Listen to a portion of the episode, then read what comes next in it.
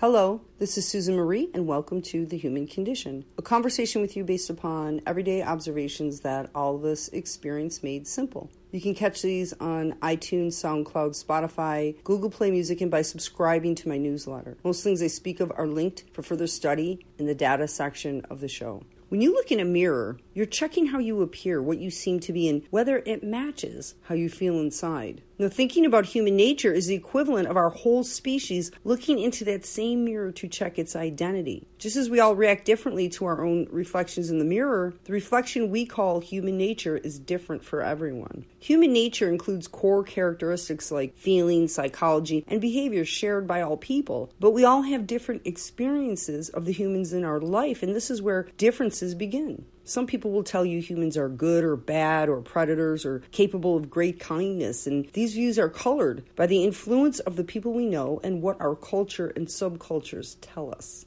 Today, I wish to speak with you about human nature, moral compass, what does or does not define moral character, with a personal discourse experiment and an archetype quiz. Human nature is a bunch of characteristics, ways of thinking, feeling, and acting which humans have naturally. For example, in Plato's The Republic, which I suggest reading, a Socratic dialogue written by Plato, the intent in this dialogue is to establish philosophically the ideal state, a state that would stand as a model for all emerging or existing societies a utopia. Why I suggest this word is because dialogue poses a question of meaning for the purpose of reaching logic. For example, Socrates might ask, If you claim to be an honest man, how would you define honesty? Or he might ask a question to a person who claimed to have virtue to define virtue, or a person who claimed to be courageous to define courage. Then Socrates might ask for examples of courage, virtue, or honest behavior. But Socrates, who some claim to be the wisest man, claimed to know nothing except that every person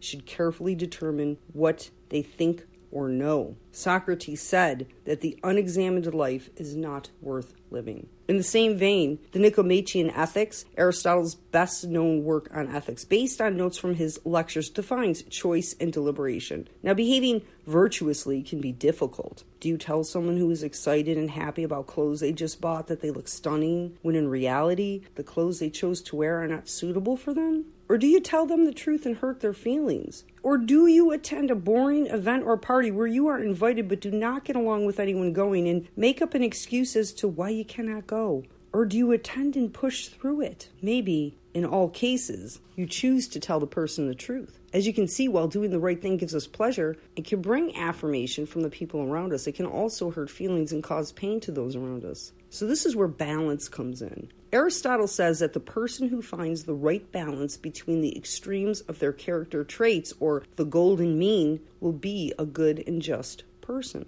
This leads me to moral character, an evaluation of an individual's stable moral qualities. Moral character refers to qualities that distinguish one individual from another.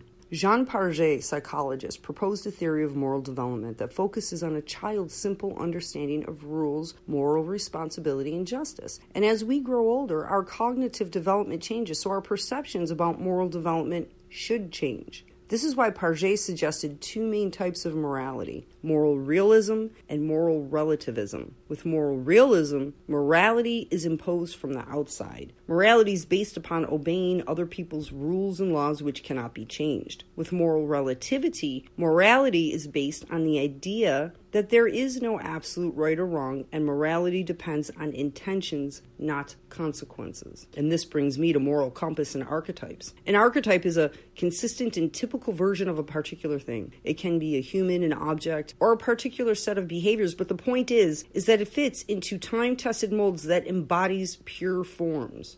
A character archetype is the core traits, values, and decision making patterns of a particular type of person. Carl Jung, psychologist, created 12 main character archetypes that are reflections of our own existences as a framework for understanding fundamental human motivations and the operations of the human mind or psyche. Within each archetype lies profound insights into our thoughts, our emotions, and our actions. Jung believed that human beings all over the world have a universal character or an archetype within them, and that each of the 12 primary types has its own set of values, meanings, and personality traits. although we can take on aspects of other archetypes at different times. These include the innocent, the explorer, the ruler, the creator, the caregiver, the magician, the hero, the rebel, the lover, the jester, the orphan, and the member. The sage is a free thinker. Their intellect and knowledge are their reason for living, their essence. They seek to understand the world and their being by using their intelligence and analytical skills. An example of the sage archetype is Gandalf from Lord of the Rings or Obi Wan from Star Wars. The innocent is optimistic and always searching for happiness. The innocent sees the good in everything. They want to feel well adjusted to the world around them. The innocent wants to please others and feel like they belong. Their naive nature is not what defines them. The innocent archetype is best defined by its positivity and optimism. Examples include Dorothy in The Wizard of Oz and the explorer is a bold traveler. They set out without a clear path, are always open to adventure. The explorer has a deep love of discovering new places and new things. The explorer archetype has a high regard for their freedom. Sitting still for even just a short period of time can cause them to feel jittery, uneasy, and restless. They crave adventure and feed on new experiences. An example of the explorer is Indiana Jones. The ruler is a classic leader. They believe they should be the one to bring order to any situation. The ruler is stable, strives for excellence, and wants everyone to follow their lead. They tend to have plenty of reasons why everyone should listen to them. This is one of the 12 Jungian archetypes related to power. An example of the ruler is King Arthur, or even Mr. Burns in The Simpsons. The creator has a profound desire for freedom because they love novelty. They love to transform things in order to make something completely new. The creator is clever, nonconformist, and self sufficient. They are imaginative and good humored. The creator archetype associates itself with being completely and entirely original. Their greatest pride lies in their ability to be creative when it comes to everyday life and achieving the goals that they've set for themselves. Creators are constantly paving ways for others to follow. And an example of the creator is any artist. The caregiver feels stronger than other people. They offer maternal protection to those around them. They want to protect people from harm and try to prevent any danger or risk from threatening other people's happiness. The caregiver is a compassionate, altruistic, whose selflessness comes unparalleled. Examples of the caregiver is Samwise from Lord of the Rings or Atticus from To Kill a Mockingbird. The magician is like a great revolutionary. They regenerate and renew not just for themselves but for others. They're constantly growing and transforming. The magician archetype can be described to be somewhat aloof when it comes to forming personal connections, but deep connections with the universe makes them difficult to understand. Magicians tend to have a strong belief in their dreams, abilities, and themselves. They are catalysts for change. Examples of the magician is Saruman from Lord of the Rings or Snape from Harry Potter. Now, the hero's life is power. The hero has an uncommon vitality and resistance that they use to fight for power or honor. They will do anything to avoid losing. In fact, they do not lose because they never give up. They thrive on bravado and seek every opportunity to display their formidable sense of courage. Individuals who identify with this archetype tend to feel the need to prove their worth by performing courageous acts. The rebel is a transgressor. They provoke people and don't care at all about other people's opinions. As a result, they like going against the grain and thinking for themselves. They don't like to be pressured or influenced. They're the true representation of what it really means to be the captain of your own ship. Examples of the rebel is Katniss in Hunger Games or Han Solo in Star Wars. The lover is all heart and sensitivity. They love love and love to lavish it on other people. Their greatest happiness is feeling love. They enjoy everything that's pleasing to the senses, they value beauty. The lover archetype is associated less with romance and sexuality, but has more to do with commitment and faithfulness. Examples of the lover archetype is Dracula or Romeo and Juliet. The jester likes to laugh, even at themselves. They don't wear any masks and tend to break down other people's walls. They never take themselves seriously because their goal is to enjoy life. The jester is an archetype that lives for the moment. Nothing pleases them more than experiencing emotions to the max. The jester is the one with the infectious laugh and a bag full of jokes. Fun is the jester's middle name, and it has an insatiable desire for as much of it as possible. An example of the jester is Tigger in Winnie the Pooh.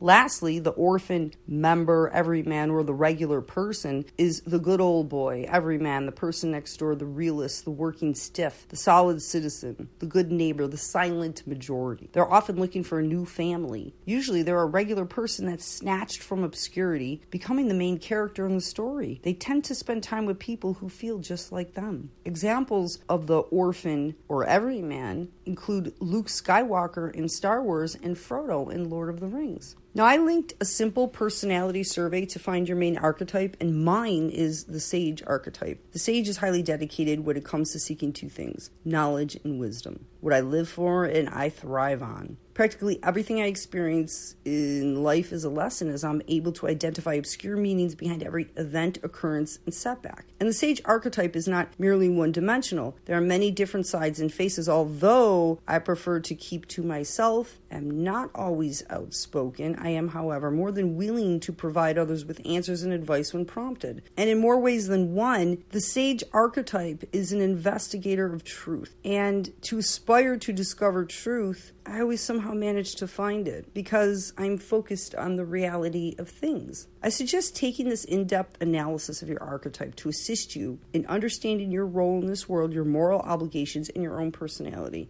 The survey is easy to take, it only takes a couple of minutes, but it provides positive aspects of your archetype with pitfalls and negative aspects as well. It's extremely in depth. Please go to the link, take this quick survey. The archetypes then lead me to moral compass, an inner sense which distinguishes what is right from what is wrong, functioning as a guide, the needle of a compass, for morally appropriate behavior. Instead of a moral compass, people have been given enormous freedom to construct their own lives and make their own moral decisions. Although this outcome has had many positive elements, it also resulted in large numbers of people who are fundamentally unsure when it comes to the philosophy of their own life. In light of that, how do you tune up your moral compass? A healthy, functioning moral compass is when one is grounded, focused, content with life, and productive, with a nurturing and positive relationship with people all around them in their environment. They minimize harm to this world and maximize their contributions. They give back as much as they take and maybe even more. They also have a healthier sense of individual self while concentrating on good for all. A few things you may want to consider while you activate your moral compass include 1. You have to have an individual sense of what it means to be moral. This cannot be emulated. You can learn from others, but you have to build one for yourself. Two, you have to learn to focus on more than the outer appearance of things. Use your senses. Pay attention to what else may be going on besides the surface. Three, check to make sure your values are congruent with your behavior. It is important to self monitor to make sure your values match your behavior and thinking. Four, don't overstep other people's values. There's no moral compass in place if you're stepping on other people's boundaries. If you have a compass, it may need some repairing before moving forward. Five, you have to make sure you don't self betray. Never sell your integrity for anything. Know your ground, make it solid, and stay true to yourself. Have a clear boundary for protecting your integrity, and this will help activate your moral compass. Six, Expand your horizons, expand it and make it a global compass where it directs you towards caring for the good of all. Look at the world as an interrelated system that is more connected, trying not to add negativity to it by hating, judging, being superficial, resenting, being self centered, and taking advantage. Seven, commit and get there. Be aware that no quick results can be expected. You can't wake up and expect to have a clear sense of morality that you can just follow. There are stages to everything in life, and there are no escapes from these, no shortcuts. 8. Defeat irrationality, the enemy within. Some of your worst enemies are not outside of you, they're within you. You create an enemy when you ignore a power you hold within the power to be a rational human being. To be rational means to be able to respond with care, to not overreact, to be patient, to look for the depth of truth before making a judgment, to be a critical thinker, to focus on the solution, and to not be an emotionally impulsive human being. It means to build a curious mind. Nine, have a little laugh at your imperfections, then try to fix them if you can. Don't take things as black and white. Don't get fixated. Open your mind to the variety and beauty of life. Get yourself excited. If you lose something of value, give yourself time to grieve, process, and release the feeling and bring the memory of love and joy to replace the pain. Make every moment count while setting or redirecting your moral compass. Be aware that nothing is perfect, nor are humans meant to be perfect. In that, I have an existential dilemma I ask many people, and the answers are quite enlightening as well as my own answers. The question is, and please do use this in the company of a few people for authentic discourse. If you found a wallet or a bag purse with a lot of cash in it, say $800, would you take it? Would you leave it? Or would you return it? There are no details, only the cash. Once you begin discourse, you can hash out details that leads to further discourse such as do I know the person? Does the person need the cash I found? Is there ID in the wallet, etc. There are no right or wrong answers. There is not blame or judgment. Try this. Just do it. You will be amazed. As stated by Anthony Burgess from A Clockwork Orange, by definition, a human being is endowed with free will. He can use this to choose between good and evil. If he can perform only good or perform only evil, then he is a clockwork orange, meaning he has the appearance of an organism lovely with color and juice, but is in fact only a clockwork toy to be wound up by God or the devil, or, since this is increasingly replacing both, the almighty state. It is as inhuman to be totally good as it is to be totally evil. The important thing is moral choice evil has to exist along with good in order that moral choice may operate. Life is sustained by the grinding opposition of moral entities. This is what the television news is all about. Unfortunately, there is so much original sin in us all that we find evil rather attractive. To devastate is easier and more spectacular than to create. Please join me next time for more interesting discussions and check out the last podcast on human nature and gratitude.